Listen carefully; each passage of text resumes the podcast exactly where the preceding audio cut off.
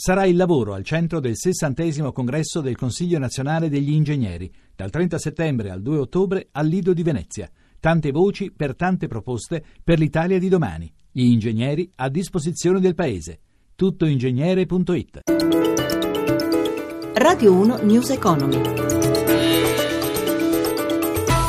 Buonasera da Stefano Marcucci, benvenuti a News Economy. Borse europee contrastate nella seduta di oggi, ancora in primo piano il comparto dell'auto, in particolare Volkswagen, dopo la notizia che la casa tedesca ritirerà 11 milioni di auto su cui è montato il famoso software che trucca i dati delle emissioni. Oggi anche asta del tesoro. Allora da Milano Maria Giovanna Lorena con il quadro dei mercati.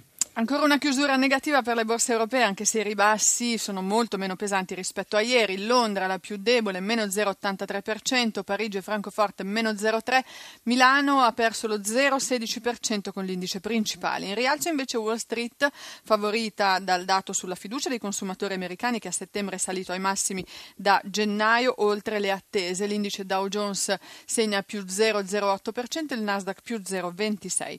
Al centro delle tensioni ancora Volkswagen Volkswagen, che ha perso un altro 4%, hanno recuperato i titoli dei costruttori francesi Renault e Peugeot, mentre il recupero non è riuscito a Fiat Chrysler, che ha perso mezzo punto percentuale.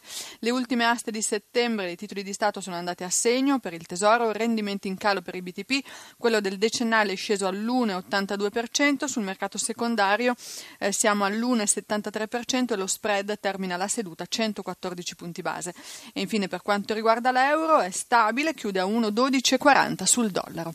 Linea allo studio. Grazie Maria Giovanna Lorena. Smettere di pagare le prestazioni mm, non contributive ai pensionati che risiedono all'estero è una proposta del presidente dell'Inps, Tito Boeri. Sono infatti in continuo aumento gli anziani che si trasferiscono con la loro pensione in altri paesi. In Italia invece aumenta l'apporto degli stranieri alle casse della nostra previdenza. Luigi Massi.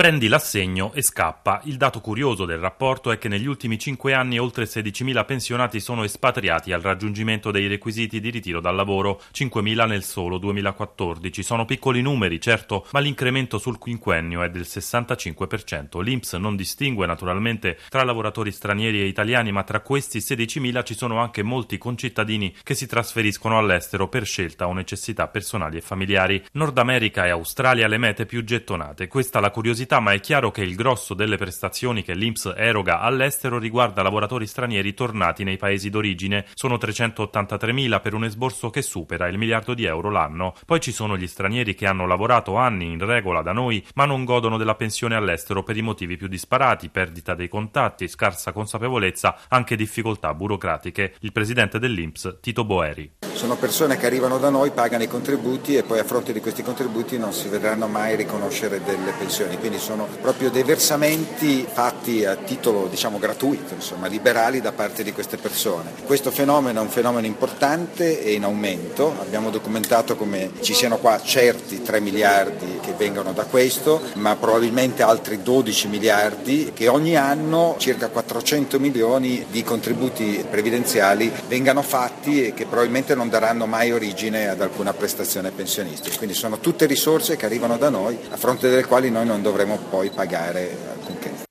Allora, due mh, importanti decreti approvati questa mattina nel Consiglio dei Ministri. Il primo è il provvedimento che evita l'aumento delle accise sui, sui, carburanti e poi è stata prorogata al prossimo 30 novembre la voluntary disclosure, cioè la regolarizzazione dei capitali nascosti all'estero. Massimo Giacomini.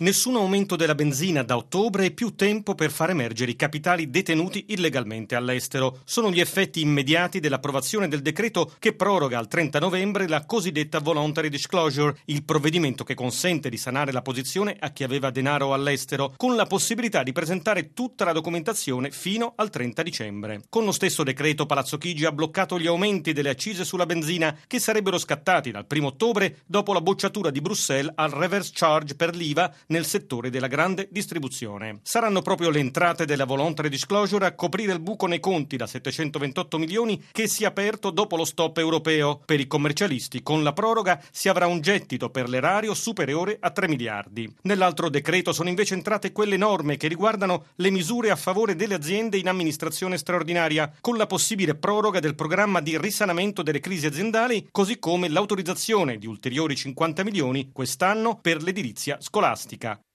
A settembre, secondo Confindustria, la produzione industriale è aumentata dello 0,9% su agosto e del 3,2% rispetto a settembre 2014. Secondo il Centro Studi di Viale dell'Astronomia, il terzo trimestre registra un incremento della produzione dello 0,7% sul secondo. Con questo sono quattro i trimestri consecutivi con il segno più. La nostra ultima notizia News Economy a cura di Roberto Pippan torna domani pomeriggio dopo il GR delle 18. Grazie per averci ascoltati. Grazie a Ezio Bordoni in regia da Stefano Marcucci. Buon proseguimento con Radio 1.